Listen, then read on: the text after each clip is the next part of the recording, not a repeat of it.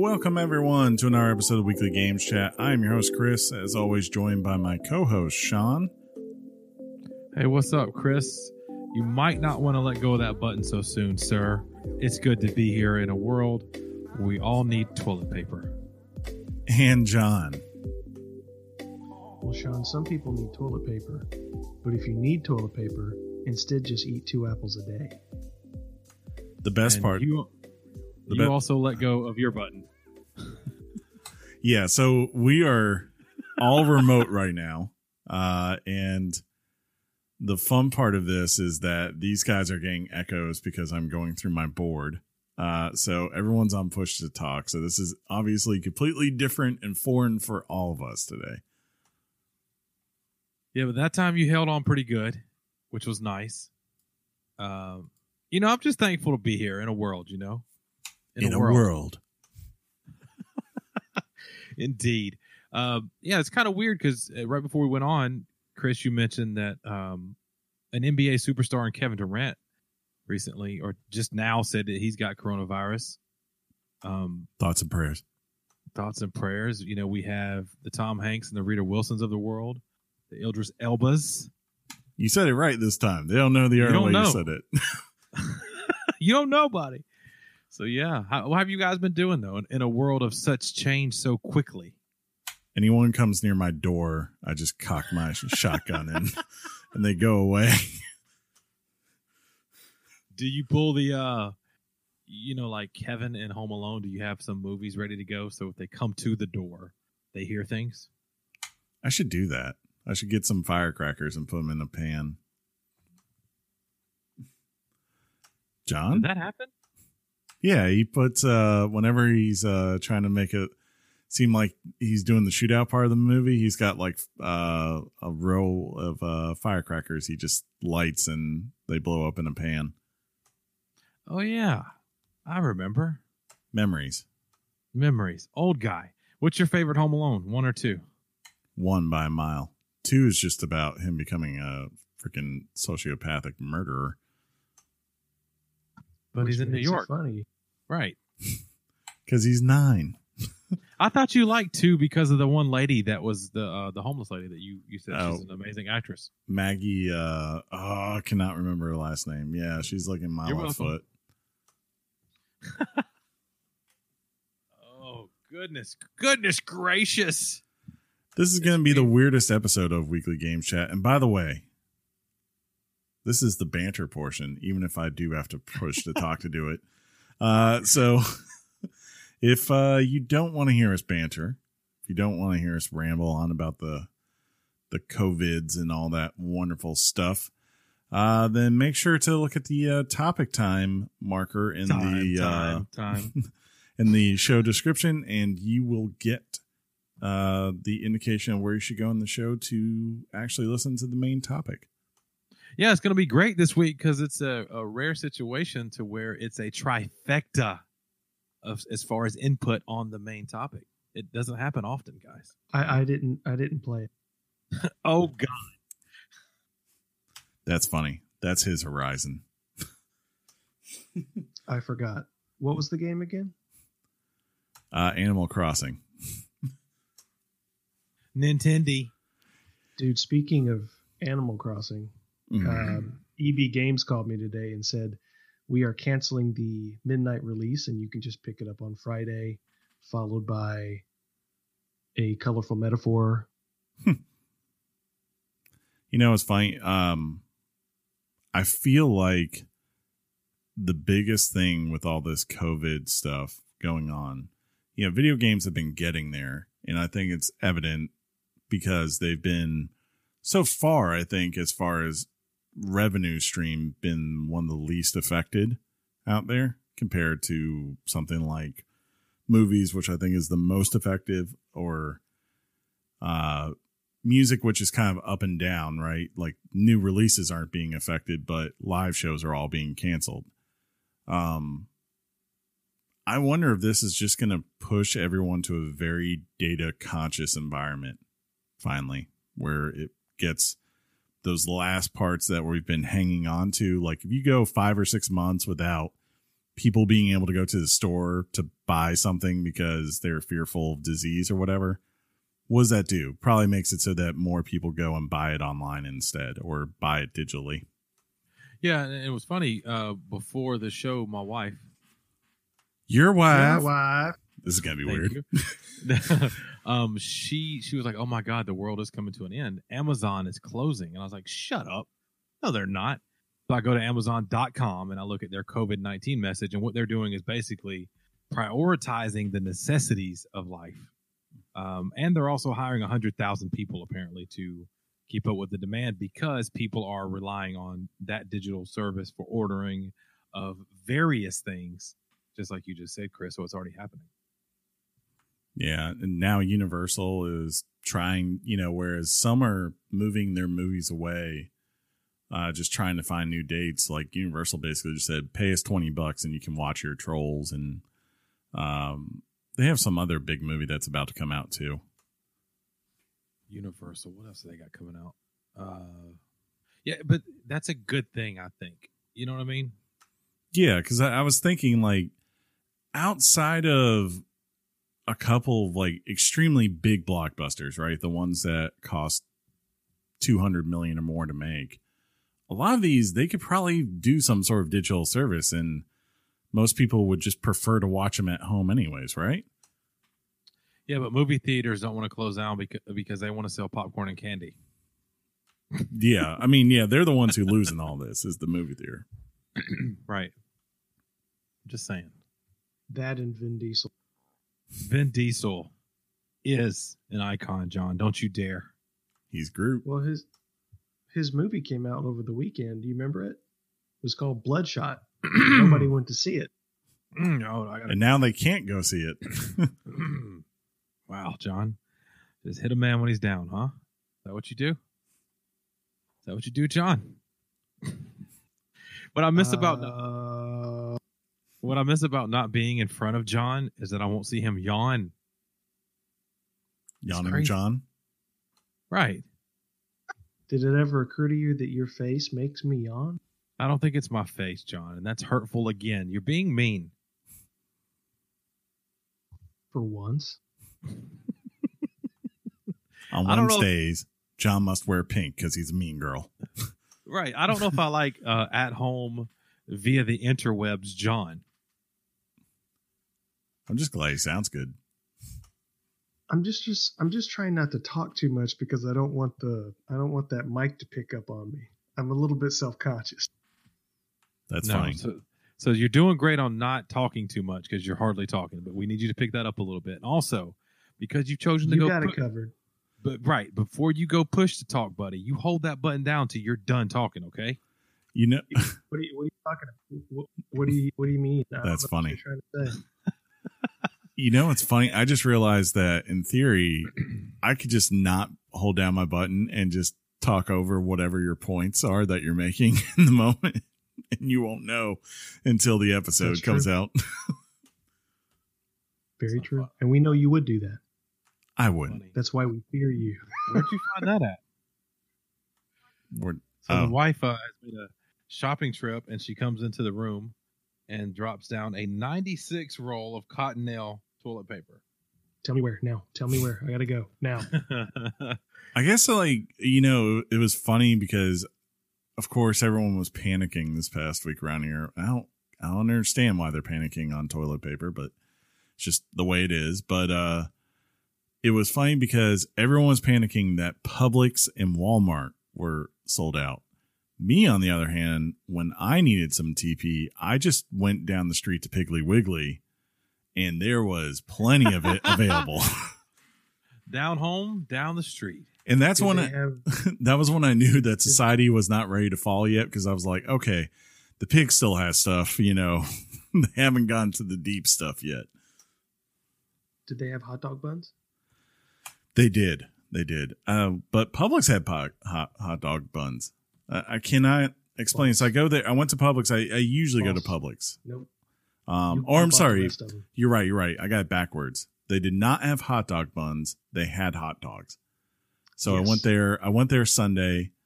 uh, just to pick up some basic stuff. And you know, I wasn't surprised at like all the meat, like regular, you know, if you want chicken breast or ground uh ground beef or steak. Well, they still had steak because I guess most people don't want to spend a lot of money on that, right? But Did they have um, tube steak. did they? But, but um, they uh, you know, I, I'm like walking around and I'm just looking. I'm like, okay, what can I get that you know will give me like a basic lunch or whatever for the week? And I bought some, you know, some bread and some cheese to make a grilled cheese, right, and stuff like that. And I was like, oh, there's hot dogs here. I was like, cool. They weren't on sale, but I was like, you know what? Ah, screw it. I'll buy some hot dogs. And then I go down the bread aisle. There's plenty of bread for my my grilled cheeses, but no hot dog buns. There were hamburger buns though. That was the weird part. Hmm. Yeah. You don't have to. You don't have to boil hamburger. Yeah, but most people can cook a hamburger on your uh on like, you know, Like your on a skillet. skillet. Yeah. It's not a hard thing. It's Make just some quicker, sloppy man. joes. You- you- when you got to run from the zombies, do you do you do you nuke a hot dog or do you fry some beans? That's fair. Fry some beans. fry some beans. I'm particularly I'm particularly appreciating all the video game post-apocalyptic jokes that are starting to come out. Like what was one today I saw in in video game world it would be uh, bottle tops is currency. Now it's toilet paper, that kind of thing. But uh, yeah, I uh, I'm I'm just glad we stocked up on TP because well, we that's didn't like that's like gold. we didn't stock up, and like Chris said, uh, the virus isn't a you know it's going to come out of your bunghole virus. It's I think people just was like you know. Uh, amongst all the other things we need, let's make sure we have toilet paper so we don't have to come back out. And then it turns into, uh, oh my God, everybody at our Walmart's buying toilet paper. I got to call all of my cousins and friends and family. And then, and I just died apparently because my throat fell out. Um, and then their family and friends come, and then all of a sudden everybody thinks everybody's buying toilet paper, and it turns into just a mess. That's that's called panic. Yeah, I just described panic, long winded. Yeah. Um I mean, I think there's this part right now where people because of the fact of we've had so many movies and because people have had to like for instance if you live in the northeast or whatever you've gone through a blizzard before so you do understand how serious it can be when you're not supposed to leave your house for you know 7 days or you can't leave your house.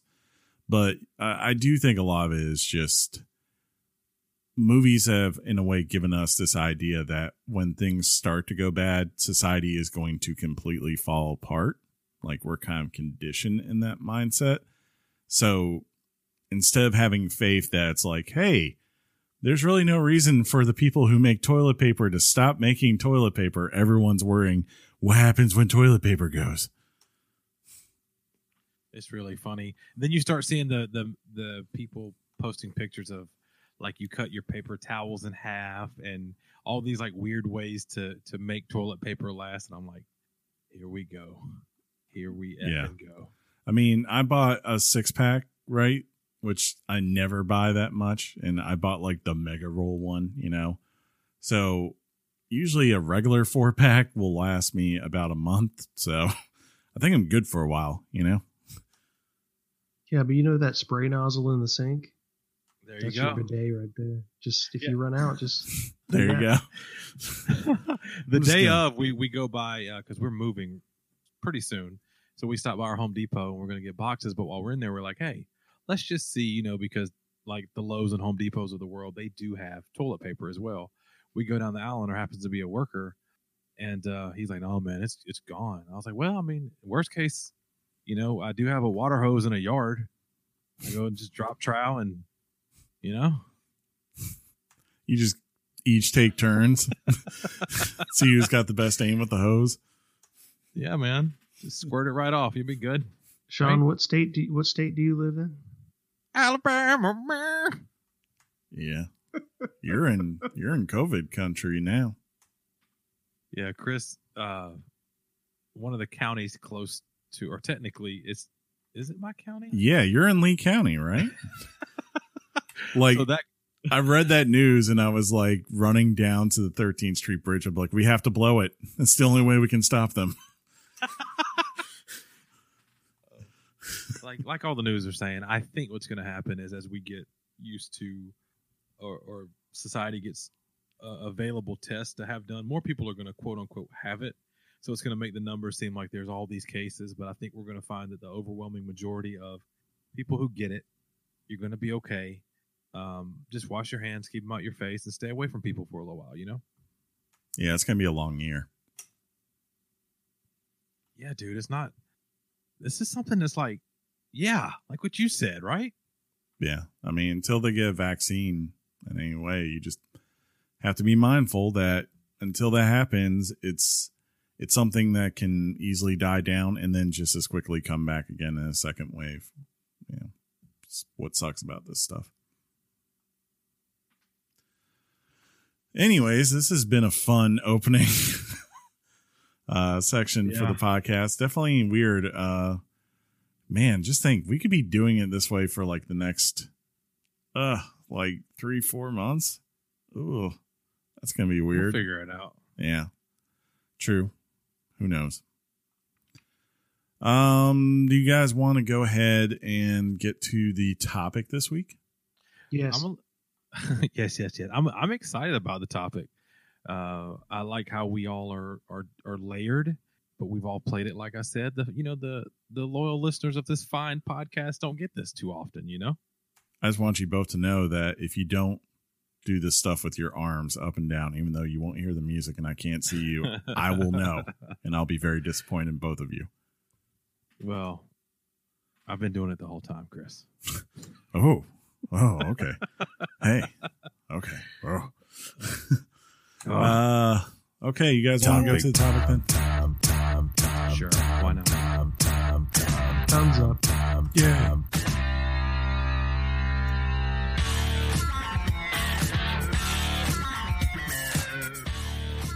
The topic is Ori and the Will of the Wisp.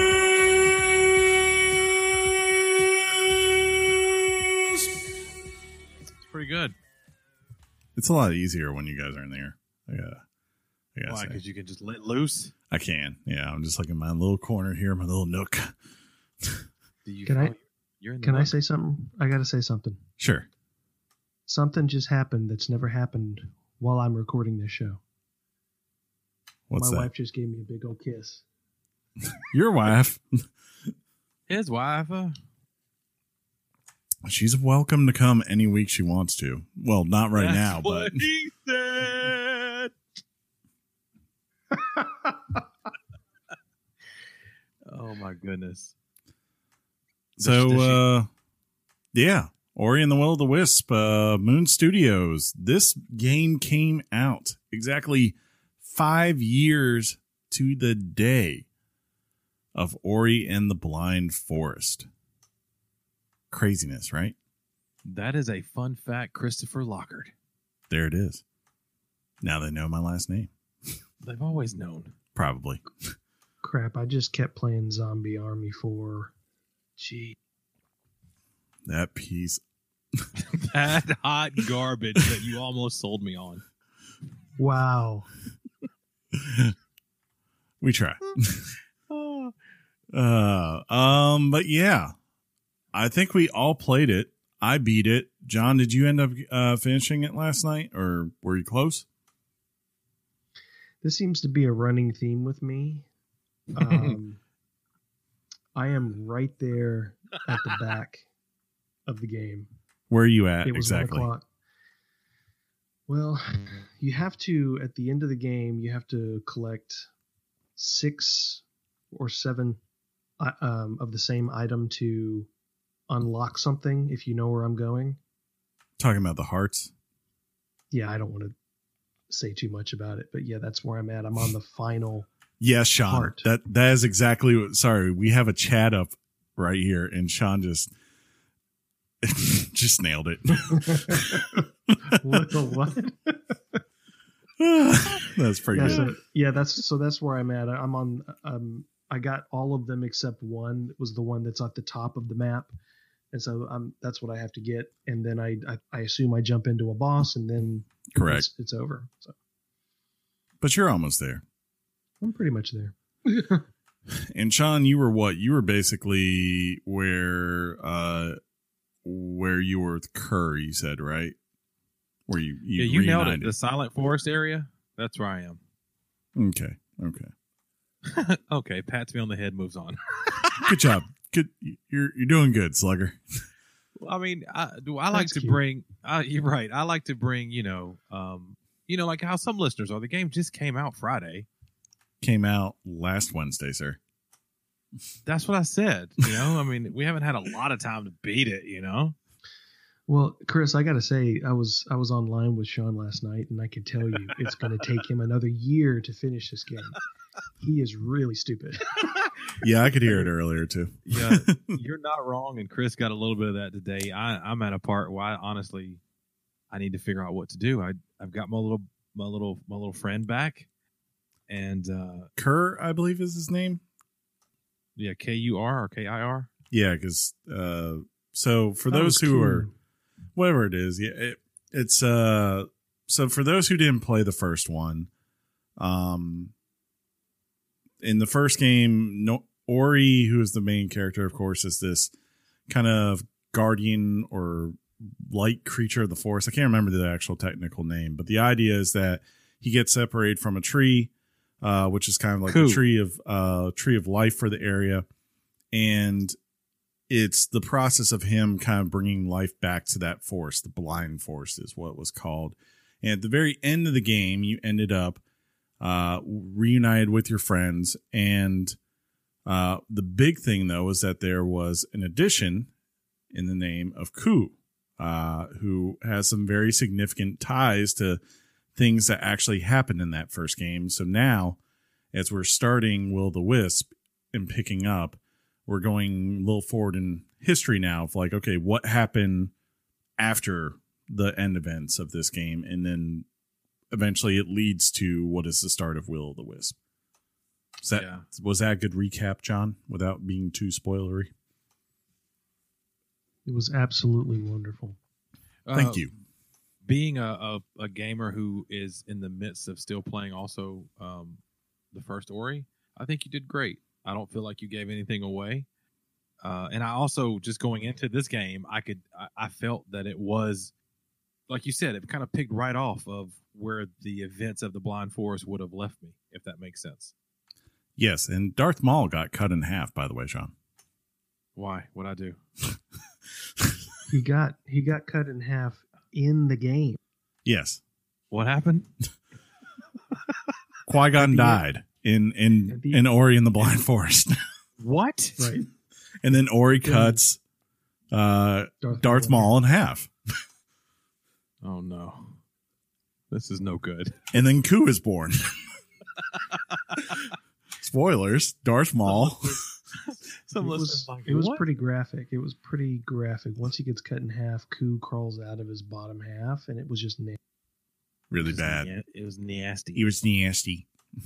Ah. whatever. Sean, you suck at games. You're, you're great at games. Ooh. I, I'm not going to be mean to you. You can beat me down all you want to, John, and your stupid computer and your perfect first player You shooting just said technique. something mean to me. And you know what? You do what you got to do, sir.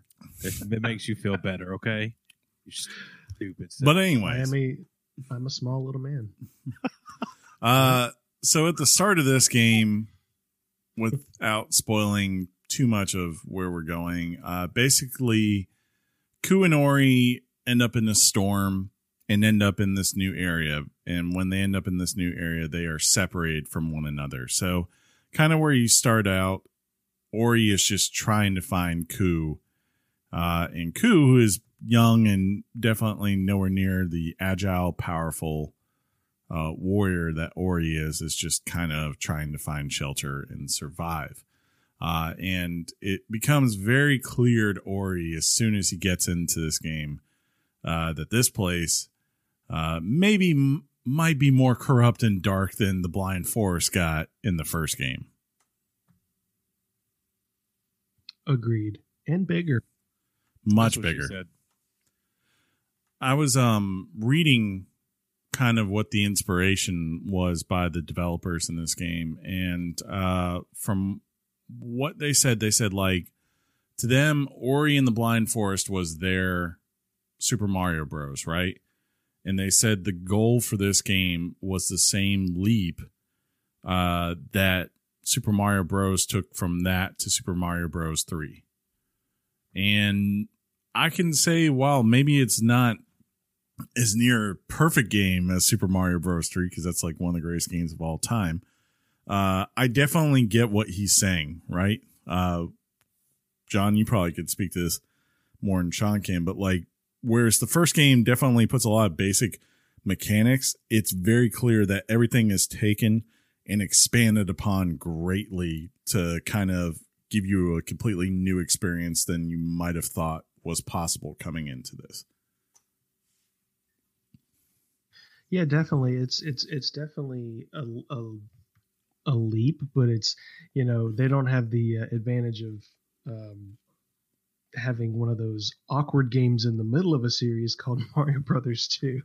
so, yeah, but they definitely did a successful job, I think, of keeping the spirit, if you will, of the original game and giving you better options and better versatility in the gameplay. Because in the first game, the platforming was the star of the game. It was simply Ori um, traversing the world and, and gaining different abilities to do that, like you would in a Metroidvania. But his weaponry and things like that were just pretty basic and straightforward. And you didn't really have, I mean, from my, uh, unless I'm just forgetful, uh, while you might have like areas and zones in the first one where you just got locked in and you had to beat maybe a couple of enemies before the pathway would open on the other s- side, uh, there really wasn't true boss fights in the first one. It was more of Yeah. um escape sequences were the big highlight. That was the biggest challenging part. Like just how good can you get platforming for, you know, 45 to 60 seconds? I laugh because that was a, uh, there was an escape sequence last night that John got to hear me go through and almost tore me down. They they are still in here. Uh I don't think they're nearly as hard as they were in the first game. Oh, that's great. That's just great, Chris. Uh, but the big thing that is different, is, is, what I'm kind of alluding to, is now, whereas the first game, uh, I agree with John. Like the first game, it was really about the movement and how good it felt to kind of figure out how to use the different moves that Ori had, and especially as he unlocked new abilities to get to areas that might have seemed impossible. And like the platforming in that is just so good. And while there was combat, it definitely wasn't something you really focused too much on. Whereas now in this one, I have to say, I think some of the best highlights of the whole entire game now of both games combined are these new boss fights that you get in there. I was a little bit worried at first when I did Howl, which is the very first boss you fight, because I was like, ah, okay. But once uh, I got into the core of the game, uh, I have to say, like, there's probably four major ones, four or five really major ones in the game, and they all feel unique. They all feel memorable, uh, and they can all be approached in different ways based on the kind of abilities you choose to invest in and uh, what you like to use. Yeah, I think even in where I'm at, I think I fought two or three bosses, and that's well said. Uh, they throw one at you kind of early on, and you don't really know what to do. But then as the game progresses, like you say, you unlock these certain things that you kind of get to choose what you want to unlock, and that that you know ultimately will influence how you progress. You know, fighting these these bosses a little later on, which I think makes this game you know kind of kind of cool in that aspect, if that makes sense. For sure. Yeah, and you got to hand it to the developers for adding not just movement skills, but weapon based skills, all these different skills that they've added to the game. And at the same time, everything feels like when you're operating Ori and you're controlling Ori, all these additional skills, it still feels like it's kind of second nature to play the game. It's Mhm. not, it doesn't feel like you're trying to memorize something because all of that heavy platforming, it all becomes very muscle memory based. You're right. You're absolutely right. Yeah, as you uh, gain more confidence, um, and I mean there is a lot there, right? Because you're thinking you have stuff that's going on with the left button, the right button, uh, you know, the trigger buttons and stuff uh, on top of what are primarily your attacks on the face buttons themselves. Um, and yeah, for the most part, it works very, very well. I will say there are a couple of times later on where I was trying to do certain things where I had, and I was at odds of maybe I had an idea of what should happen, right? What I was trying to do and accomplish, and what I ended up doing. Uh, and I don't know if it was so much user error or just not being able to execute it in my mind correctly to what the game was requiring of me. But, you know, that's probably my one complaint as far as control was concerned. Yeah, that was just one moment. I think it was last night when I was um, trying to play one of the new um, abilities I got last night was working consistently, except at this one point where it just felt like it was working 30% of the time, which made it difficult for me to. It took me longer to get past this. I bet I know what it is. Is Okay. it is it the burrow ability and is it that freaking worm? No, I didn't really have much problem. The only problem I had with with that that area and chase sequences in general is that's the one place where I would sort of get my get my buttons mixed up. But Mhm. there's the the the the the, the, um, the ability when you shoot up the fire and you're able to um, bash. I got you. yeah, yeah, that There can be a a certain- pain. There was a certain part, just one tiny part in the game where it didn't seem to be working properly. Yeah, I, I think I know what you're talking about. Like, yeah, when you shoot the flame up. Yeah. Yeah, and that's that was actually that was kind of what I was alluding to. Like there was a part where I could tell I was trying to reach, you know, a um a cell, you know, life cell or energy cell, and I was like, I could tell what they wanted me to do, but no matter how many times I tried to aim the fire, um, the fireball in the right direction, it, it was like I could never nail it because I was in midair and I had like almost no time, uh, and I had to be perfect. Yeah. Some of the things they want you to do, or they do require a perfect execution. Um, I will say that sometimes when I've thought that the game uh, wasn't registering what I was doing or a button wasn't working, I, I, I found that I was overlooking that it had already successfully done what I wanted it to do, and it was more on my end. So uh, I don't know, I, but I, I do feel like overall though the controls, I mean they're pretty solid. You know what I mean? I know we said that a little bit earlier when we get into this Yeah. rabbit hole of stuff, but it like it's just so second nature that it's it's a great compliment to you know the visuals and and everything else that had the games going on when as you're playing it. It's just fantastic. Yeah, I think that the the controls themselves, what complements them is outside of those few instances, like you're you're as I said, like the big thing you're adding in this game is these boss fights, and if the controls weren't working perfectly, I think it would be very easy to get upset with them because they're not like you know Nioh or or Dark Souls level boss fights, but they are still a little bit of a challenge, you know, um, and you kind of have to understand what your abilities do, and you have to trust that they are going to do them correctly when you call upon them. And I felt, for the most part, if I ever died in a boss fight, it wasn't because of an input not doing what I expected it to. It was more of me not reading the enemy correctly and getting what I deserved.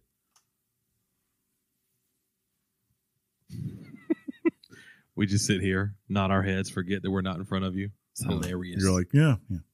Maybe we should have been recording this way for years. Ma- now we're makes like sense, finally bro. the NPR podcast I wanted to be. Um, yes, uh, Chris, you are uh, 100% right. I agree with that. Yeah.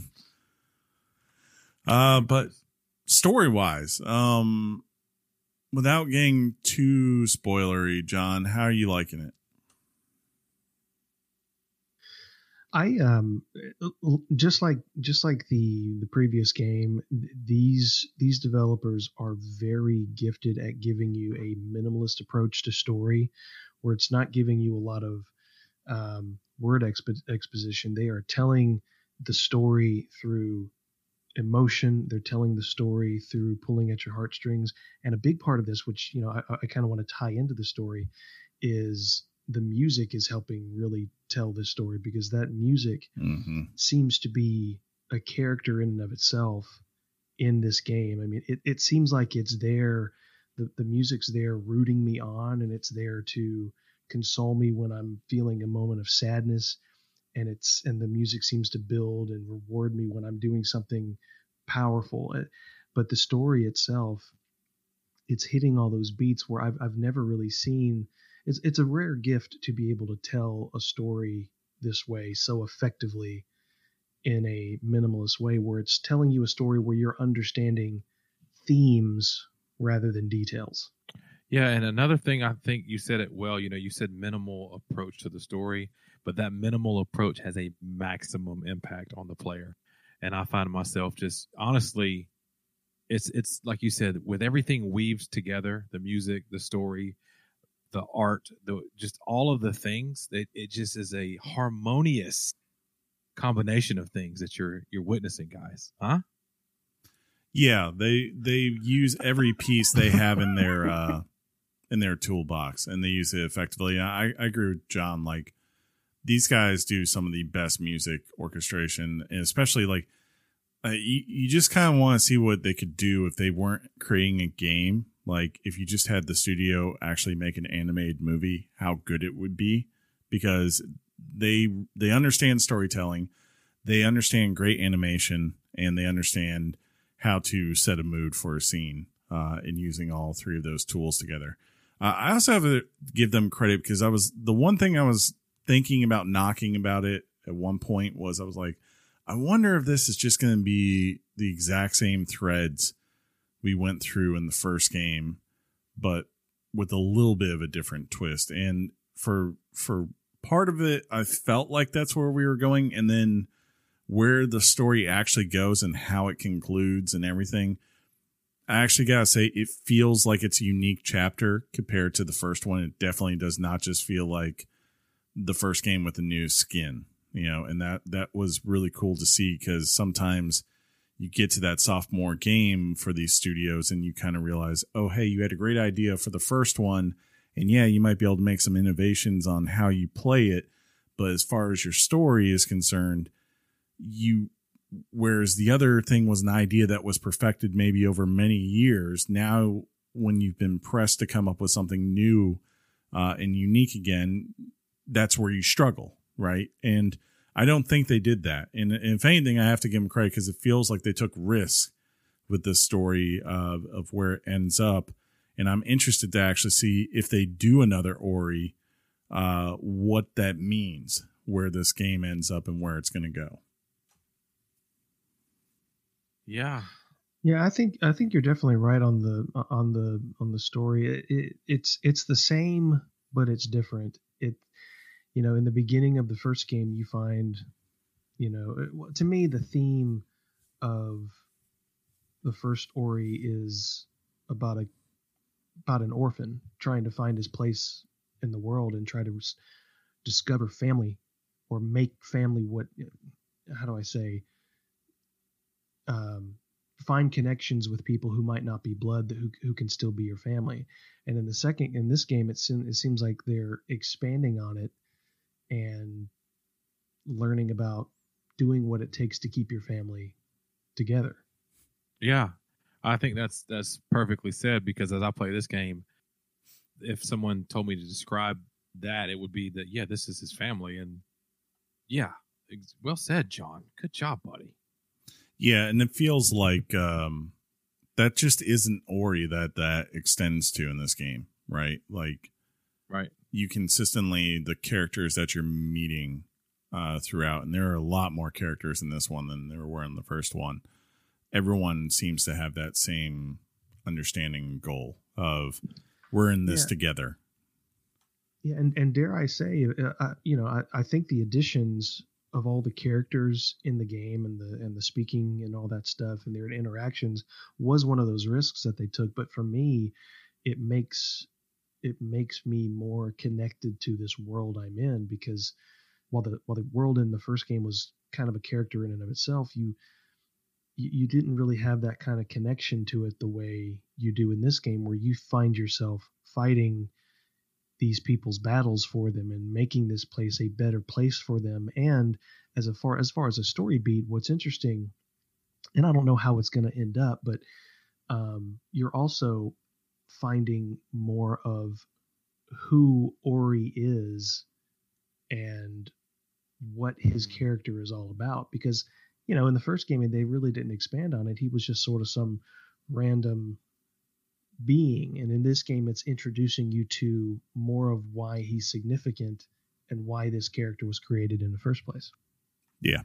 How it ties back to a greater world i would say like that there's this shared theme that his tree isn't just one tree right and things like that that this is one of many i guess interconnected lands that have similar ideas into them there's always a city, there's always a lighthouse, and there's always a.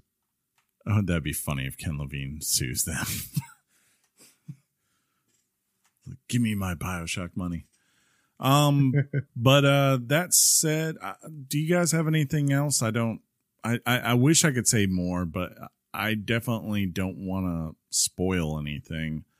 Um, now the, the, thing I wanted to highlight was just how beautiful this game is, which I think is really no secret. I mean, the first game was absolutely stunning, uh, and and the guys at what is it, uh, Moon, Moon, Studio, Moon Studios, yeah, they were able to pull in a guy from Blizzard who who loved that the way the first game looked, and he he definitely I you, I felt like there was a Blizzard Blizzard's artist touch on some of the new things they introduced into this game.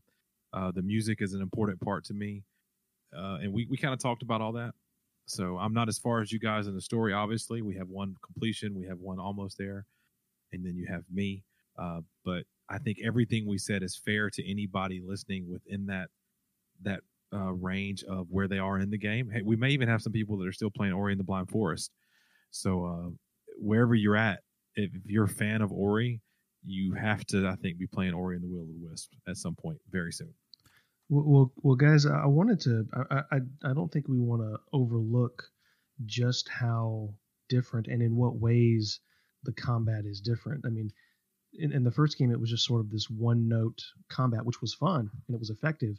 But the versatility of how you approach combat, your active and passive abilities, the different weapons that you acquire, things like that. I mean, it, to me, it's just one of those. It, that was one of the bigger risks where the first time I got my first weapon in this game, I was like, wait, where's my where's my projectile weapon? I, I just want that back. So it was a real risk of making these weapons work in this in this world. You know they say uh scare money don't make money, John. I used uh I was a big fan of the spear and the um it was kind of like a ninja star thing or like a boomerang in a way with um, a, a force of light where it would go out, do about four hits, and then return to you. And if anything was in its path, it would do more damage. I like those two in terms of yeah, attacks. Yeah, I focused on I focused on the sword. I mean, I pretty much, and you know, this will get a couple of playthroughs for me, but. I, you know, at first I was I got really used to the sword, but then I got a, uh, then I'm really I've got the the hammer and I've upgraded the mm-hmm. the hammer ability because it's really helpful in taking down those large enemies. Um, they're the dark versions of that guy that you meet up in the treetops. But um, plus, it doesn't cost you any uh, actual exactly. orbs to use the bash. Yeah. The yeah, but what what should, what what just out of curiosity, what passive abilities were y'all using most of the time through the game?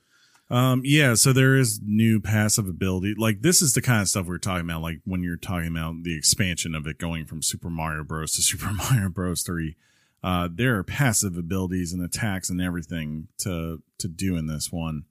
Uh, but mainly, and and there are challenges that allow you to unlock more slots for these passive abilities. Uh, but I primarily was using stuff that was giving me more light damage uh, and and focus, and then uh, I a lot of it was more traversal stuff, like you know making sure that I always was sticking to walls, having triple jump, so that you know I would it, it was a lot easier to reach areas once I had that things like that. Yeah. Currently, I'm rocking. I think the the sticky wall thing, like you said, so Ori sticks to the walls. I'm rocking an extra life, uh, health little thing. Um, um, I'm rocking triple jump, and there's one more I think where I do more damage mm. with my sword. Um, so yeah, I'm sure I'll mix some of those up, but I can't see myself getting rid of the triple jump like you mentioned, and maybe not getting rid of like sticky wall Ori because that that has come in handy already. Yeah, I, I think once you have sticky wall, it's it's very hard to to not have that equipped, right? Right. Because then it's just like, can I think it, it goes back to feeling like the first game, where the first game you did not stick to the wall. You could climb up the walls and you would slide down the walls, but you had to be in consistent motion. So having that ability to just be like, okay, let me sit here for a second and figure out what I need to do next. Right. It's a nice uh, safety net. I agree, buddy. Like mm. legit.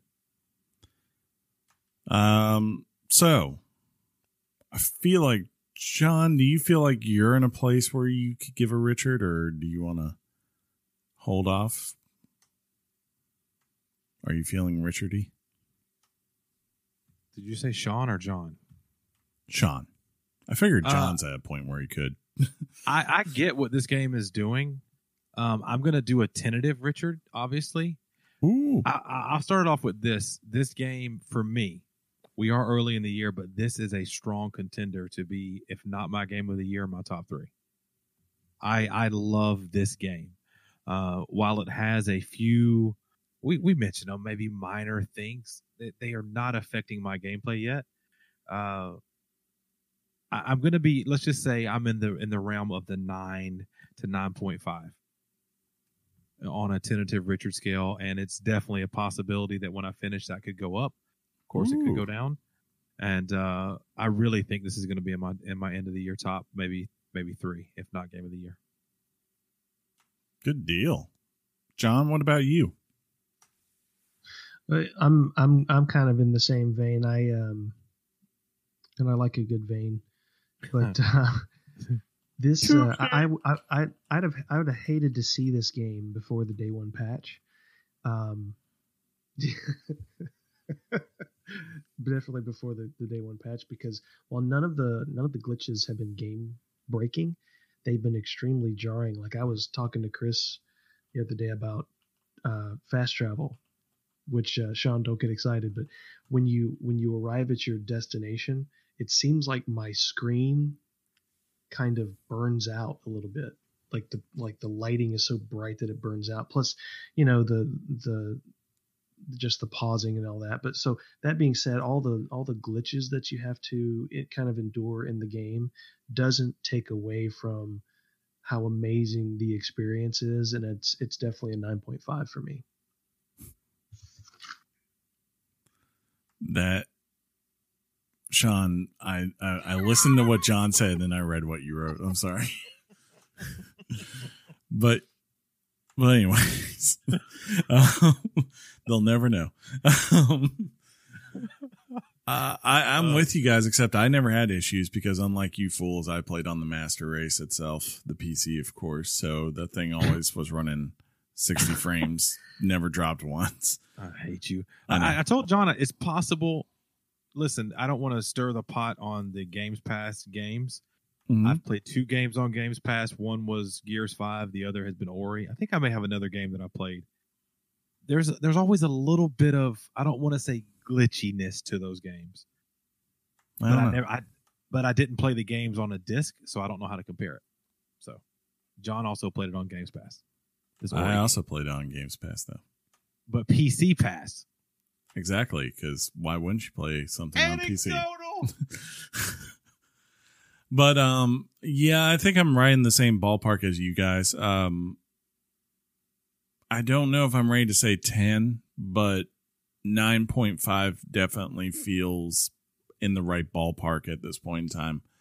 Um, just just from art style and everything and expanding upon what made the first game so memorable uh, to something now where I'm like, wow, I I don't know if you know I could go back to that original Ori if someone handled handed it to me outside of just wanting to see the story again, uh, because there's just so much more in this. But at the same time, it's not the expense of good game design and just adding things for the sake of adding them. Um, you know, there's a lot of games where it feels like today you always are trying to equate what's the value, you know, like is this truly worth it your time or should you just wait for the price to drop and all that kind of stuff. So a lot of things feel very bloated uh, at times and while Ori adds so much more in this one than was in the first one, it's still only about 12 hours or so unless you're Sean and you suck at the game.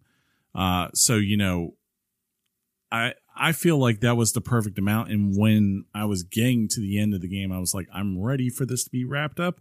And I was like, good, this is wrapping up. That that's what I want. Uh, you know, it felt like the right time. So even though it added a lot more, it didn't just say, okay, we add a bunch of stuff in, so now let's throw in 13 more bosses than we really need in this thing. It was like, no, everything that was in there was memorable, and it was memorable because it was well designed and it fit in the narrative that they were trying to tell uh, the player.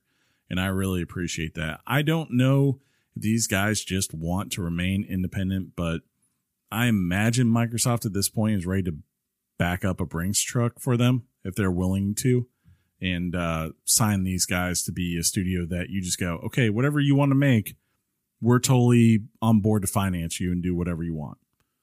That would be a smart choice. Right?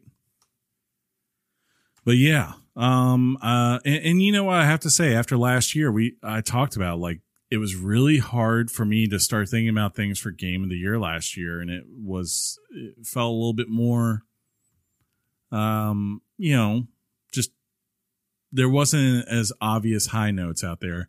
It's nice to know it's kind of like what sean said there earlier like that i can already say well at the very least i know this is on the list for this year uh, if there's nothing else that shows up, you know, and I feel comfortable that being on my list at near the top. Agreed. Yeah. um. Do. So do you? Uh. Hey. Hey, Sean. Speaking of some news, did you see the breaking news? no. What? Uh. What website? Uh. So, according to uh, one Adam Schefter, unless something happens, Tom Brady is going to be a Buccaneer. That's so weird. Take that, Jameis Winston. Please really let him so go weird. to New England and win. He's just like crab legs. For all of our Tampa Bay fans, how do you feel about that, huh? Mike Evans' stock on the old uh, fantasy football league just went up. I wonder why he would choose Tampa Bay. Maybe the weather. Uh, I th- I want to, if I had to guess, right? You have Mike Evans and you have OJ Howard. That's that's kind of the two things he always wants, right? He wants a vertical receiver and he wants a uh, powerful tight end.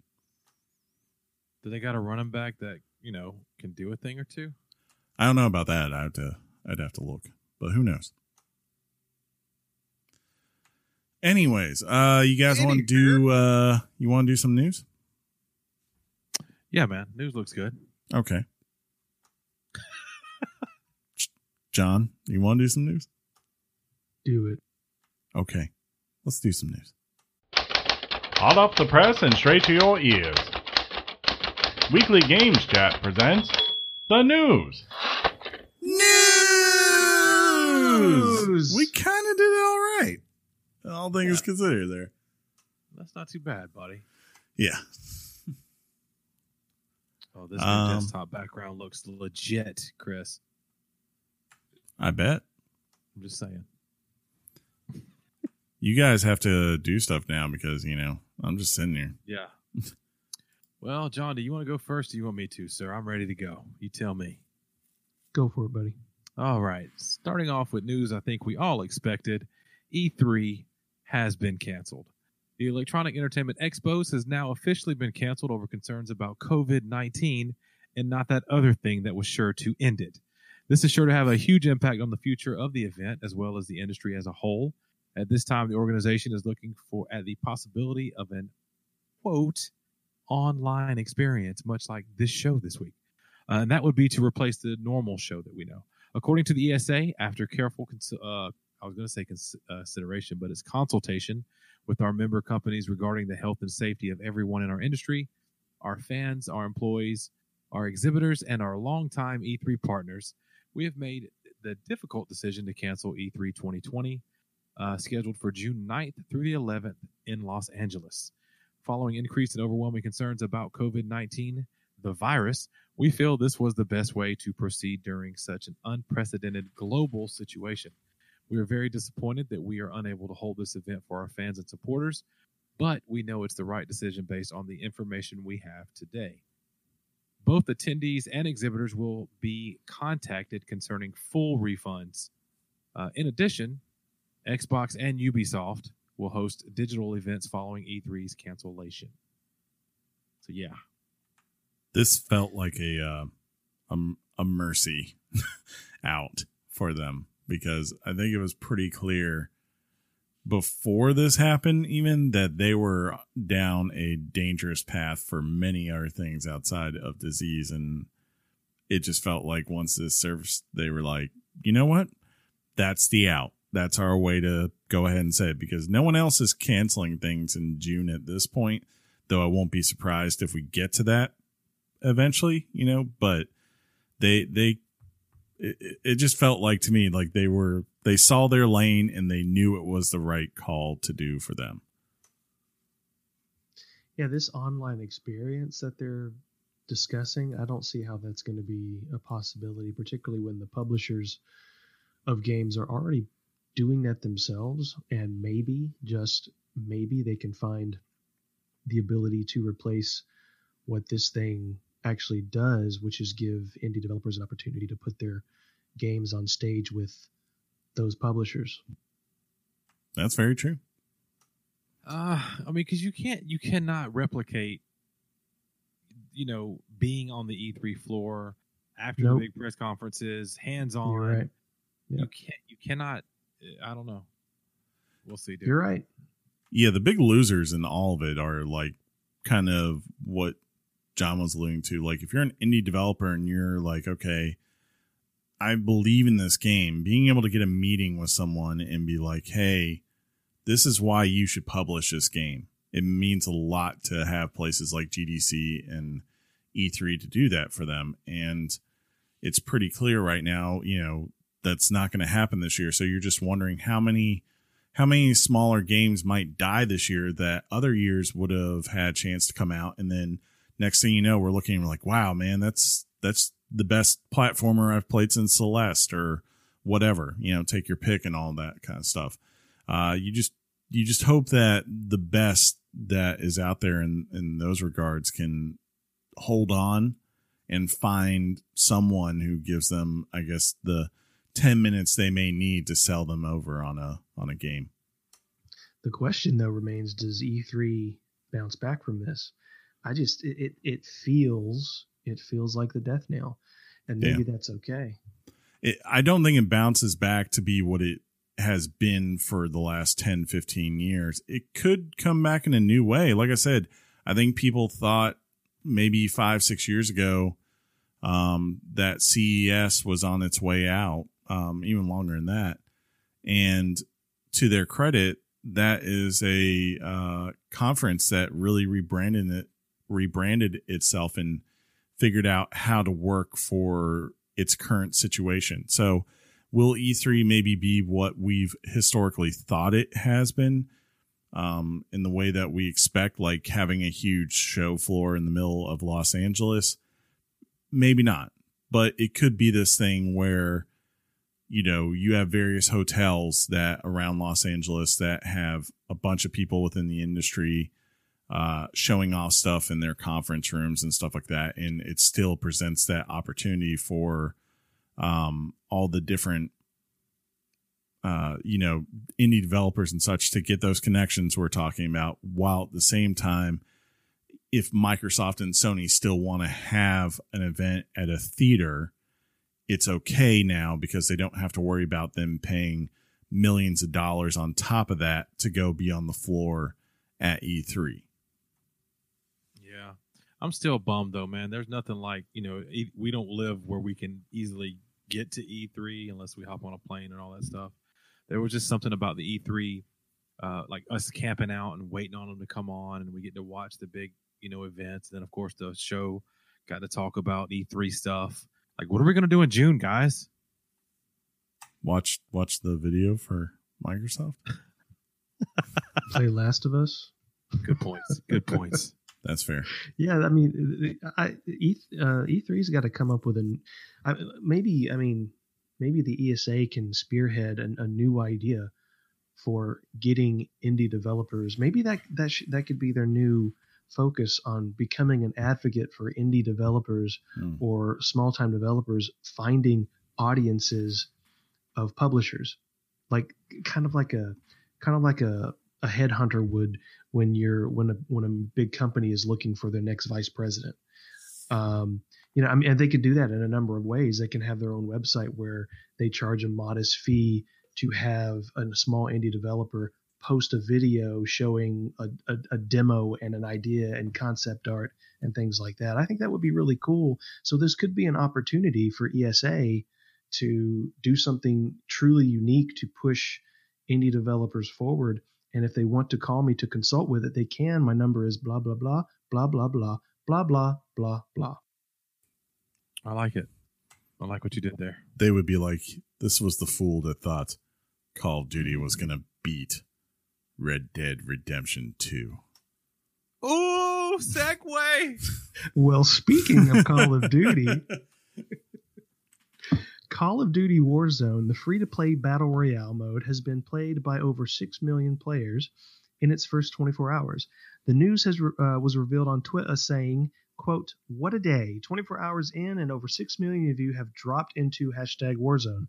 Thank you. We're just getting started. Hashtag free Call of Duty. For comparison, Apex Legends drew in 2.5 million players in its first 24 hours back in February 2019 and reached 10 million in its first three days. So definitely good news for this game. Um, any of you guys played it yet? Uh, n- No. Uh, I do I- know that Jeff and Slade have, and yes. I don't. I haven't asked Slade what he's thought, but I know Jeff is liking it. I downloaded it, um, but I have other stuff on the old plate right now, fellas. Apparently, if you don't have Call of Duty on PC, right, you know, uh, and Yeah, you like want to download, yeah, if you want to download Warzone, it's like 186 gig download just to play Warzone. I mean, that's nothing, dude. You got like a two terabyte SSD in your new thing, right? no, I have a one terabyte and then a four terabyte HDD uh, external because Hey, Chris. NVM uh, memory is expensive. I mean, Well, Chris, you got to be careful mentioning PC around Sean. We don't want to. What? We don't want to trigger him. uh, I hate you guys. I've heard that the best way to play Warzone is on PC, though. That's where the real players play. Jeff and Slater, real players. I kind of wish Sean, you. Sean, how are you going to play Doom? Can you run Doom Eternal on your PC, Sean? I don't know if you can. Can your 1020 GTX handle it, Sean? Right. I don't know if speak. I mean, you know what, dudes? I'm just gonna go back I don't know. to World of Warcraft and just be a happy little camper. You know, man. Job's done. Job's done. Uh, y'all ready for some numbers from February from the NPD? Bring It's pronounced NP. uh, NIPID numbers for February 2020, the Nintendo Switch was the best selling hardware platform, and the aforementioned Call of Duty Modern Warfare was the biggest selling game of February 2020. Uh, February's spend totaled 755 million United States dollars, which is a 29% decline from 2019, believe it or not.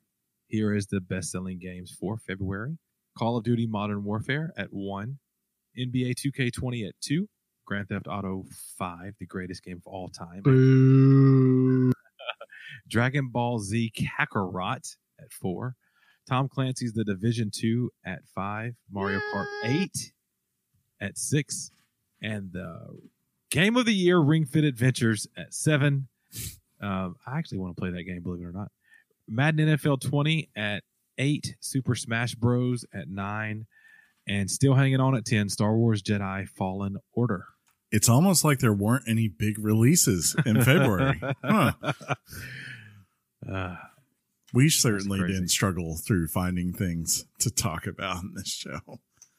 Jeez, we're good now, though, guys. We are good. Speaking That of was a struggles, release. That was a huge release. That Which Division Two expansion came out. It was just that was in March. get? Yeah. Oh, was it? Shoot, sorry. and they had the sale leading into March on the Division Two, so you would be ready to play the expansion. See, There you go.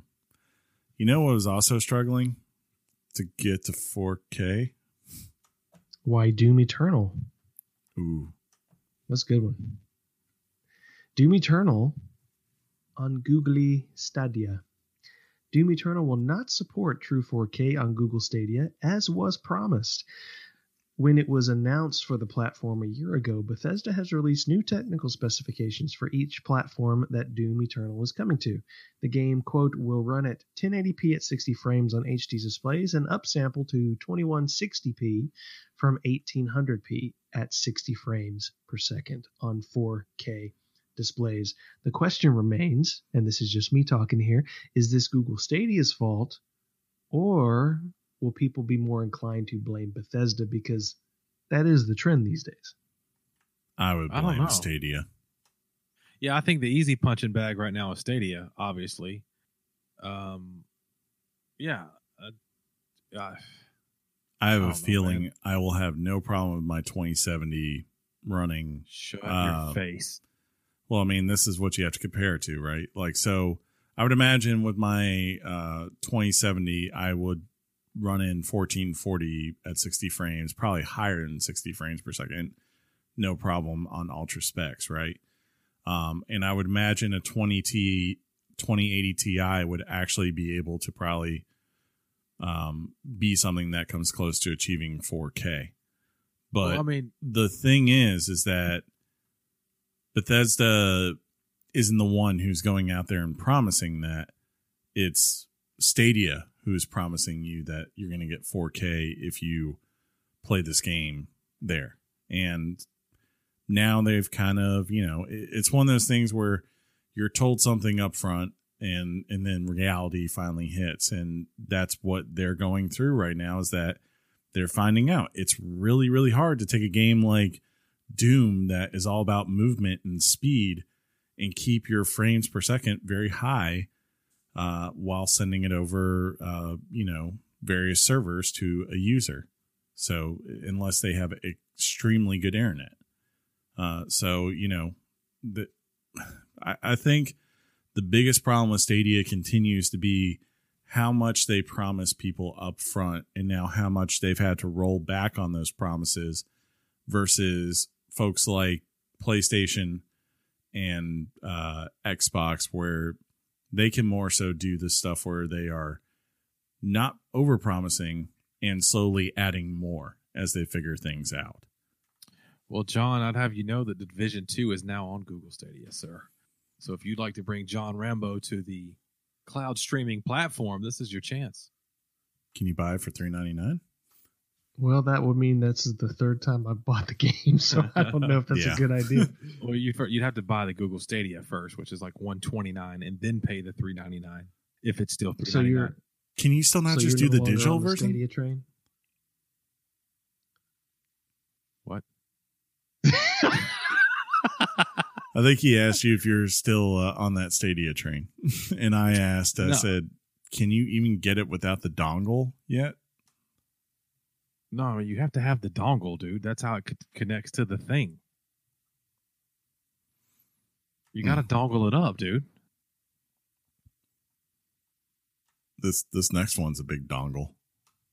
Yeah, these are some nice. That was my pivot. Yeah, these are some nice specs, huh? The CPU is an 8X Zen 2 cores. What what has an 8x Zen two cores, Sean? I'm going to get to it. The way he read it, I'm going to do it like this.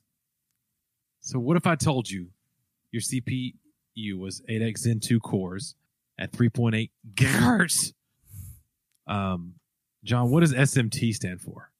3.6 gigahertz with SMT. Chris, John, anybody? Your GPU is 12 teraflops. You got a custom GPU. Your memory is a 16 gig GDDR6. Yeah. You're going to have for a the video. you're going to have a custom one terabyte SSD. NVMe. That's right. Your optical drive will be a 4K UHD Blu-ray. We'll be able to support 120 frames per second, potential 8K resolutions, but don't hang your hat on games coming out at 8K resolutions. Maybe some indie titles. Uh, ray tracing technology, which if you don't know about ray tracing technology, you need to get on that ship. Uh, variable rate shading for more stable frame rates. Mhm. And a big one is compatible with all your Xbox One accessories, including like your uh, controller, your hard drive with all your games already on it. Wait, you're uh, saying that the PlayStation 5 is compatible with my Xbox accessories? Oh, no, sir. The Xbox Series X. Its processor is powerful enough to run four Xbox One S game sessions simultaneously.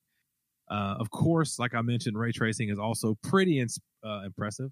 According to IGN, quote, dedicated hardware inside the Series X seemingly means that the console can handle more intensive ray tracing than expected, harnessing the equivalent of 25 teraflops of power despite the console's GPU having only 12 teraflops. Ooh. The quick resume feature, which is awesome if you haven't seen it, it really is cool, will allow you to store in the SSD and turn off, unplug, or update your console, then boot directly back into the game exactly where you left off. Series X is also capable of applying HDR effects to games that don't specifically have that functionality or even knew about the functionality when they were made. Basically, this uh, machine is a beast and as our news team points out, it's slightly larger than a banana. Think longer. I cannot wait.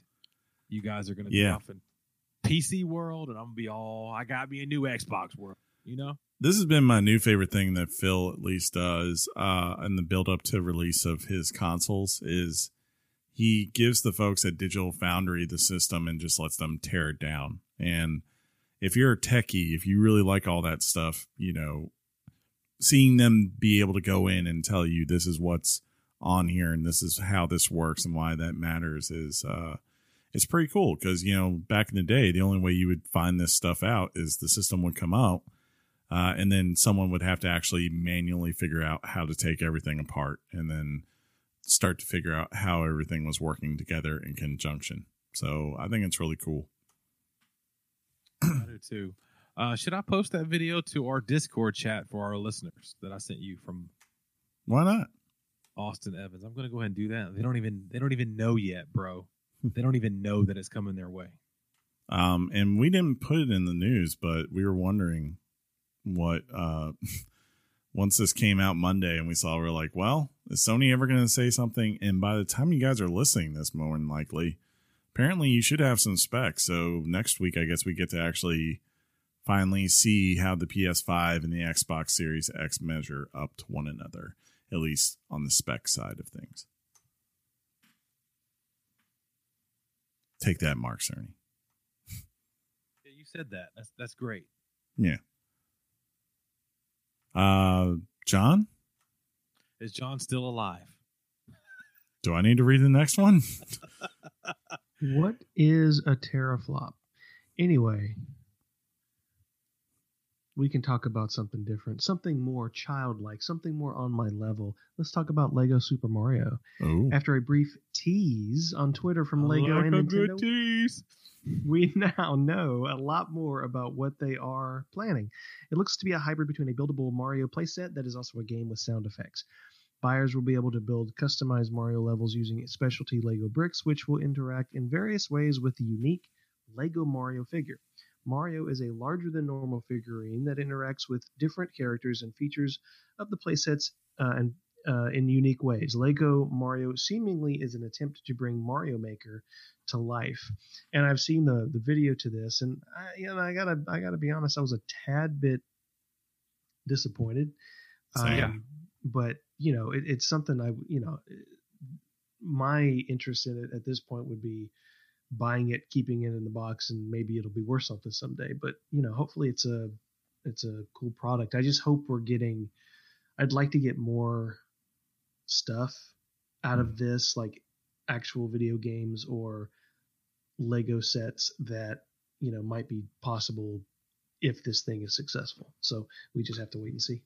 Yeah, you hope it's like the first step, right? Because it is weird, like when you see this thing and you're like, this is Lego, but it, it was pretty obvious to me that Nintendo was like, look, if you want Mario, then Mario's face has to be Mario's face. And, you know, of course, traditional Lego, that just wouldn't work. I guess, you know, it would have to be an adaptation, but maybe that was like their big thing is like, no, Mario has to be Mario. Um, but I'm kind of with you. I like, I hope this is maybe the start of something. And if things go well, we can eventually get to the point where I'm making things like Bowser's ship out of Legos, or we actually just have a cool take on the Mario Brothers uh, video world What's- where you know everyone looks like a Lego figurine instead. What's funny is when I finally I, I did it twice. When Hmm. I when I first found out about what Lego Super Mario was, I zoned out. And before I knew it, like the video was done. And then just now as we're doing Lego Super Mario in the news, I like zoned out and started thinking about how cool the Xbox Series X is. like I Story's no- done. I have no interest in this. They they had they they had me. I was a fish in a pond and I saw a worm on a hook and I didn't care that it was underwater and shouldn't be. I was going to bite it. And then it had a stupid gigantic Mario head on it and it was dumb. That's funny. Do I get to read this next one? Yeah, I think I was going to say Chris, you should definitely read this next one. The Witcher will return. CD Projekt Red has announced that it will begin developing a new game in the Witcher series after the release of Cyberpunk 2077. According to President of CD Projekt Red, Adam Kiciński, they have created a clear concept for a new single player game. The production will begin with a smaller team. He also emphasized to not expect this to be a continuation of Geralt's story, saying that his story was complete. Obviously this will be a funko pop strategy uh, game on the witcher. You're not done, buddy. oh is there was there more? Yeah. sorry. Uh yeah okay. there was another page. i had to i had to scroll you know. Uh in other words cyberpunk 2077 will still be released on time although developers have moved to work at a uh home schedule so that's good Kind of like we did. Yeah.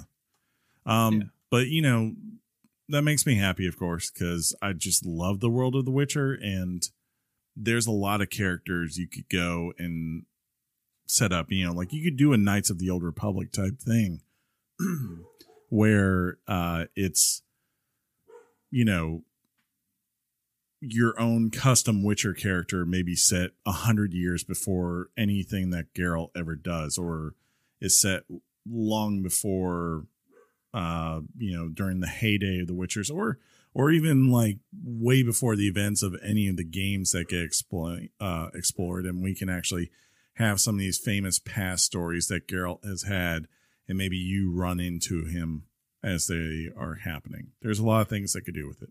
Maybe from another point of view or something is what you're saying that would be cool. But at the same time dude at this point Geralt's such a a recognizable character. Um yeah.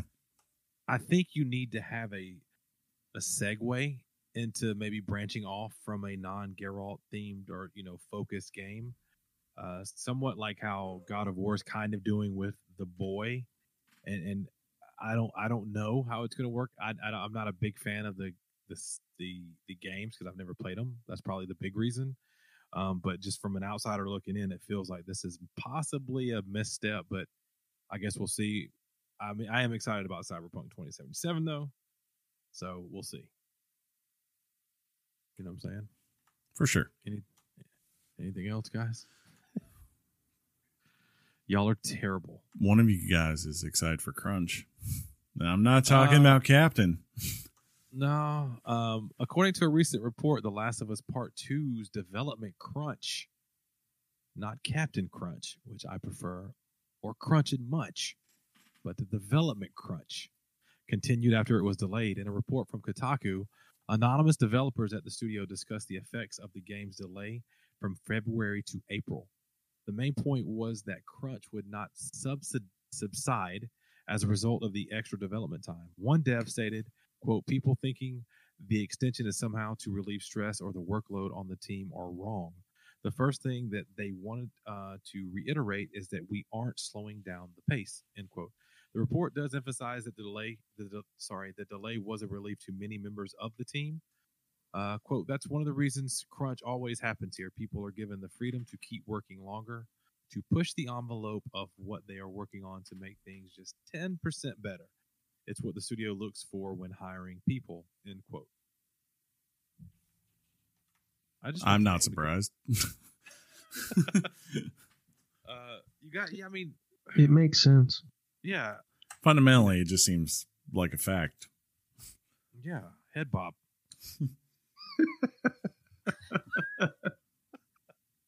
But yeah, um, mm, wow, shocking.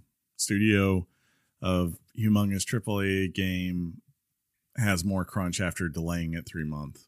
Uh, I I wish it was a different story. I think a lot of people might, um, especially right now with everything that's going on. But this is just how this industry works, and I guess if you really have an issue with it, then I would say don't buy it. Otherwise, you know, they're probably just going to keep doing what they do. Well, this this one this approach was interesting to me because it's one of the first articles I've looked at about this issue where it actually sort of gives quotes from people who are saying, "Yeah, that's true, but it's because of this. It's because we're given the freedom to do this. It's because of this or this." It, it seemed to be more balanced than what I, than, than the things I've been reading in the past, and it's almost as if um, the media out there is is realizing that there's not really that much blood in the water for this type of story. Like people aren't really reacting to this thing in any real um, vicious way. I- I think people who read this are just being kind of adults about it, going, you know, in any in any work based arena, you're going to have a certain amount of crunch in competitive areas like the entertainment industry and I just think I, I don't know. I think I think um, it seems like media outlets are starting to back off a little bit. That's kind of what I'm picking up from this story. It's possible they're backing off because of an, uh, another news that's dominating the world right now. Yeah. it, it might also just be one of those things though too where you know they don't want to rush to to say something is when it isn't and you know obviously here they're following it up which is good and they're giving context which is also good but if you come through after this game comes out and the same things usually happen right a bunch of people one third gets laid off and you're like, oh, hey, there was all this crunch, and then we didn't get any of the rewards for it. Um, you know, I have a feeling it will come roaring right back. Um, so the ball's in their court. w- whatever happens, been the case with Naughty Dog? uh, they've always had crunch issues. That is true. No, I mean, I mean, after after a release, they I've never known them to really, you know, let go of workers after a release. Like, I mean, that's a common thing, but yeah, things like um, I I think they're in a I don't know. Uh, I'm sure though, if uh, they have some mass exodus, right, we'll probably hear about it somewhere. Probably Kotaku. Or our, yeah, our news team will be all over that, Chris. You're not wrong. I should probably do this last part though, right? The- Is it time? Finally this week. Ooh, ooh. Finally, John. finally this week. Finally, this week we have 20 million Steamers. Steam has just broken its own record for most concurrent players, and on March 14th, guys, 20 million people were using the platform. That is a lot of Steamers, some of which were probably from Cleveland, according to its own tracker a peak count of 19,728,027 people were using the service around 7 a.m. on Saturday morning. This new record could be attributed to people practicing social distancing, with more people having the opportunity to get online, and with no sports to watch as well.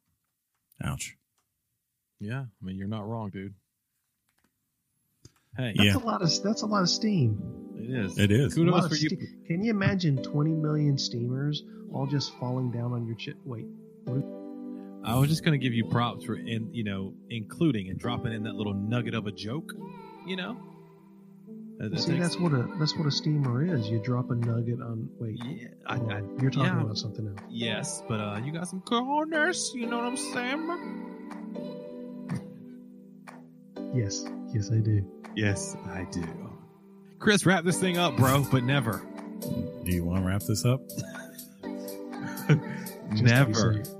Safe. Not even in a world of COVID nineteen, bro. Well, never. that's yeah, but you need to wrap it.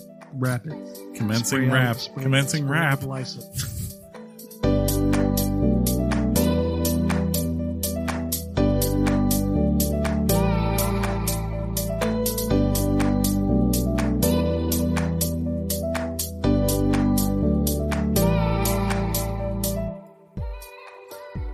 Email. We did not do as well that time. You cha. It, it didn't go as well this time, but you know, we tried. Ah, okay. I think it's fine. We got some emails, huh? we do. We do have some emails. Uh, and if you want to write your thoughts and prayers in Thoughts and prayers. during this dark time of COVID 19, you can write them to us by simply writing weeklygameschat at gmail.com. That's weeklygameschat at gmail.com, just like Big Griff did. He says, My dudes, as a large ma- rift. Uh, as a large majority of us are hunkering down, working remote, etc., we are all inevitably going to have some extra game time and family time too, hopefully. Currently, we are in the midst of an annual Bloodborne community event where everyone goes back to play Bloodborne for a couple of weeks. Not sure if any of you played it at any point, but it holds up incredibly well for being five years old and is one of my personal favorites from this generation. Happy to roll with any of you Richards if you want to jolly co-op f- uh, or want a jolly co-op friend on PS4. He gave us uh, his name, so if any of you are interested in playing, please let me know. Uh, let's let us cleanse these foul streets. That's Big Riff, aka Jason. Um, yeah, he's not wrong. What's up, Big Riff again? Uh, yeah, we got some time on our hands, guys. I would join in, but unfortunately, I'm in my own uh, get good game hell right now, so I, I will have to pass for the short time. Yeah, I, I got some things going on, but you know, I'm not ruling it out, buddy. There you go. Or we we should at least be friends on the devices, possibly. We'll see. DVCs? Devices. DVCs? Let me see. Um, hold on a second. Okay. All right. Uh, next up, we have ah,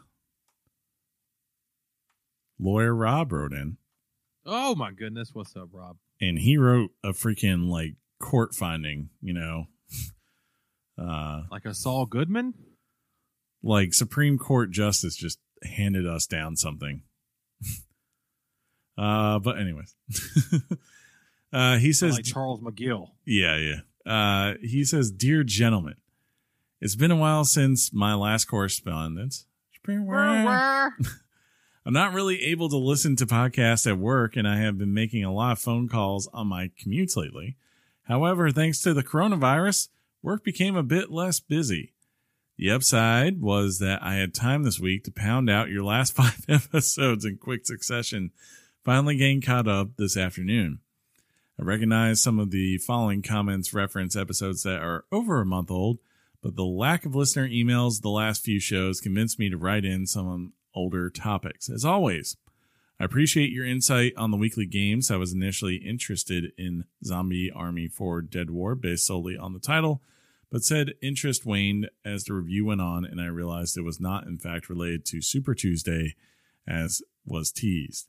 On a more positive note, I am now planning to get Indivisible and maybe Blood Roots as well, even though the latter title isn't something I would normally look into. I was disheartened to still hear uh, your take on Untitled Goose Game. I implore you to take a gander at it soonest. See, John, a gander is Related to a goose? in regards to a now very old comment. Chris, Bret Hart did not turn heel in 97. If anything's, the fans turned heel on him. You are darn right about this, Rob. They turned his back. Bret Hart never stopped caring about the American, or, you know, the idea of being a good family man. That's what the Hart Foundation was about.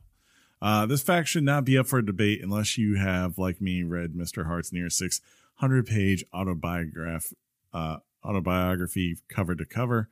On another note, I was shocked to find myself agreeing with John on something football related for once. What? If Uh, he says something about this effing end zone, no longer allowed to write into our show, sir. Uh, having grown up in central Ohio, I typically suffer through the sports talk as basically just SEC beast uh, beat saber.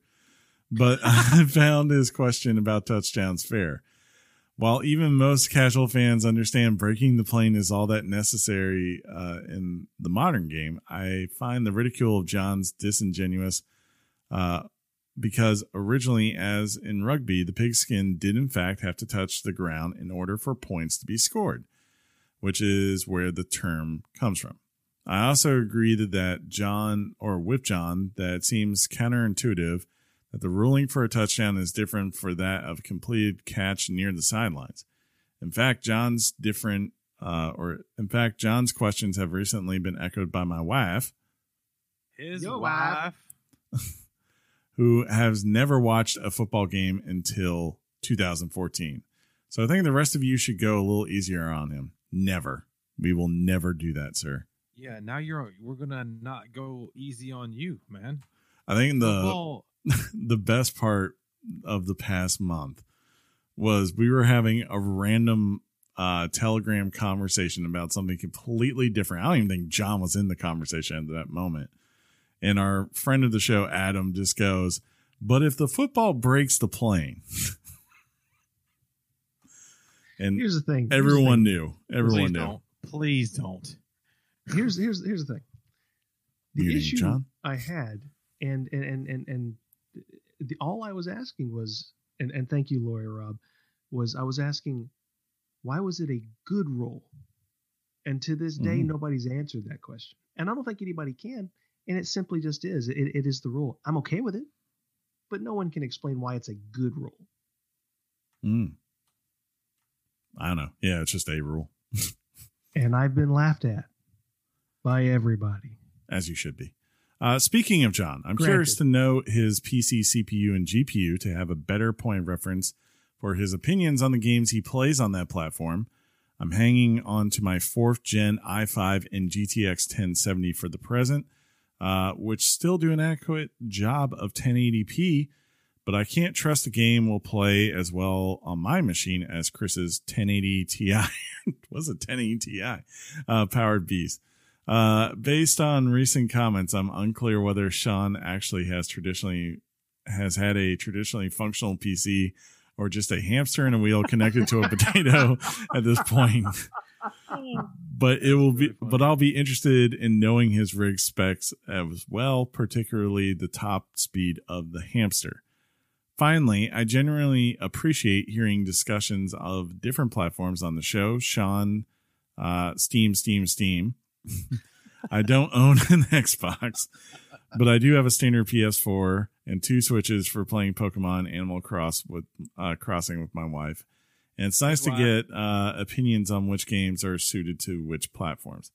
I typically play non-exclusives on PC since the platform essentially never becomes obsolete, while my older consoles collect dust and boxes, and my PS3 is basically just a Blu-ray player at this point. My biggest frustration is the fragmentation of the player bases. I was hoping to see crossplay or at least cross save with Division 2, uh, Division 2's expansion, but it seems that will not be the case. I did read that Division 2 will have crossplay between PC and Stadia, And I suppose that's great for the dozens of Stadia users out there, but that doesn't let me play on PC with my PS4 friends or even use the same character like I do sometimes with Destiny 2.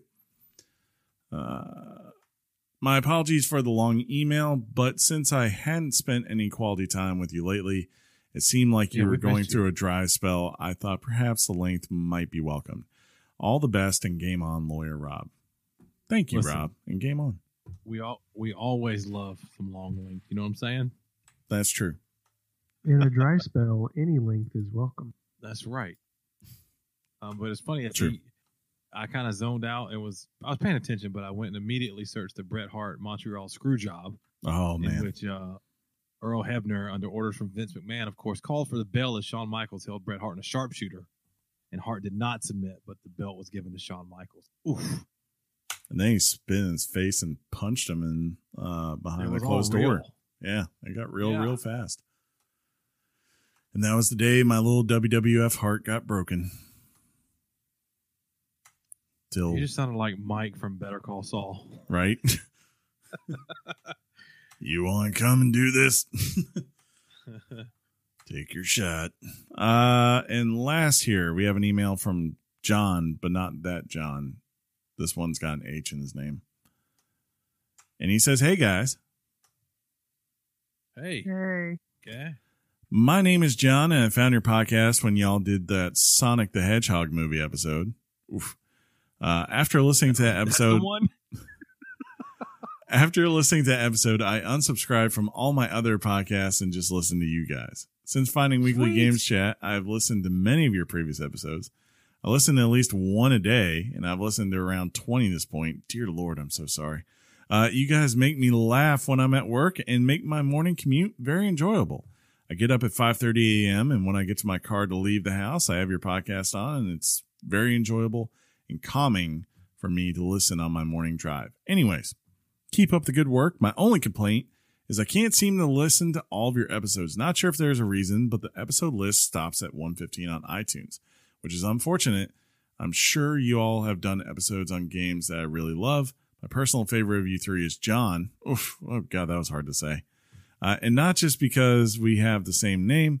He's so funny to me. I can't remember the exact context, but in the previous episode, Sean kept saying feline. Feline, what does that even mean? And John replied, It means a cat. and I literally busted out laughing while working. I'll end this here before I keep going on how much I love this podcast. Please don't ever stop and game on. John. John, you got some love, bro.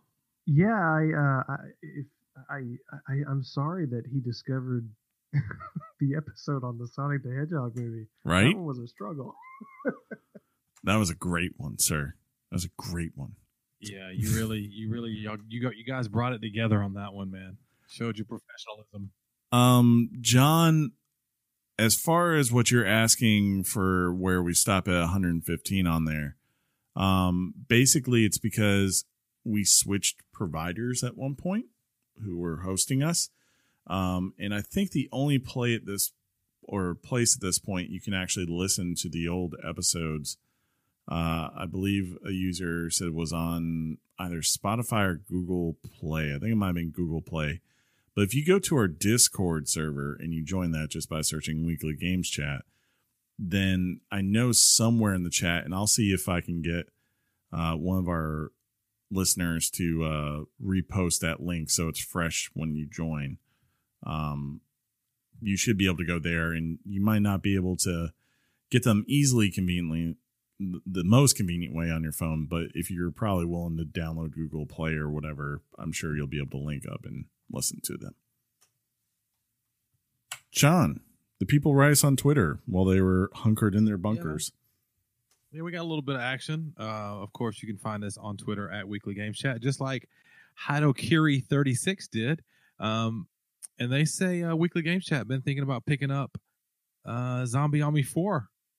Looks very cool. It must have been due to John's extremely well delivered review of said game.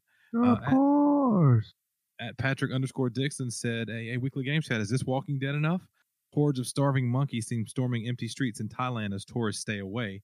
And there is a link to the dailystar.co.uk of the the monkeys doing monkey things. Uh, one of my favorite tweets this week uh, at David McClendon uh, forwarded to us and mentioned us that sources plus a report Sony has two Silent Hill titles in development a Silent Hill reboot at Japan Studio and Silent Hills at Kojima Productions. Um, so they wanted he wanted to know our thoughts on that possible report. I may have zoned out. Silent what was Hill that? Fans got Oh, Silent Hill. Oh, yeah, the rumors. Well, actually, I was talking to Chris about this. And, um, I think it was Colin Moriarty who tweeted uh, something about a rumor where PlayStation was actually looking into buying uh, Silent Hill, Castlevania, and Metal Gear from Konami. And the rumor was expanded upon to say that they were going to let uh, Kojima work on uh, Silent Hill and Metal Gear. So I don't know how much can be, you know, believed on that, but it was an interesting rumor.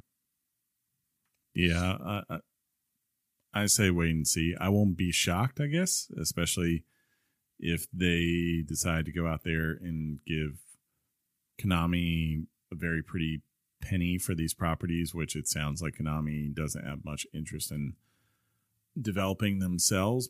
But at the same time, I'm like, would Kojima himself really want to go work on a, another Metal Gear game? I guess it's possible, but at the same time, he might be like, no, I've moved on from that. And maybe I could definitely see the Silent Hill one more of the two that that would probably pique his interest right now. But who knows? Um, It's still pretty exciting. I mean, yeah, I, I just have to play. Uh, what is it? Resident Evil Seven in VR on stream when I get good internet. yeah yeah. Oh, by the way, I forgot to tell you, I did uh, look at my new address, and I'll be able to get AT and T fiber. Ooh, so you'll have real Yeah. internet. I'm excited. F John's internet and his stupid computer. what? That's Wow. funny. Uh, to finish up Twitter real quick, we got a couple new follows at Nisha9125. Uh, thank you for the follow, following you back. You say that you rarely tweet. You are sorry, but thank you for following us. Um, at uh, Hito Kiri36, you already were mentioned on our show today from a tweet you gave us, but thank you for the follow and you following you back. You have been lost since the 8 bit era.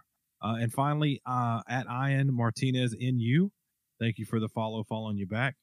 Uh, we appreciate all of you guys who, of course, keep our community strong, even amidst um, the show being not near each other and remotely recording this week for your ears.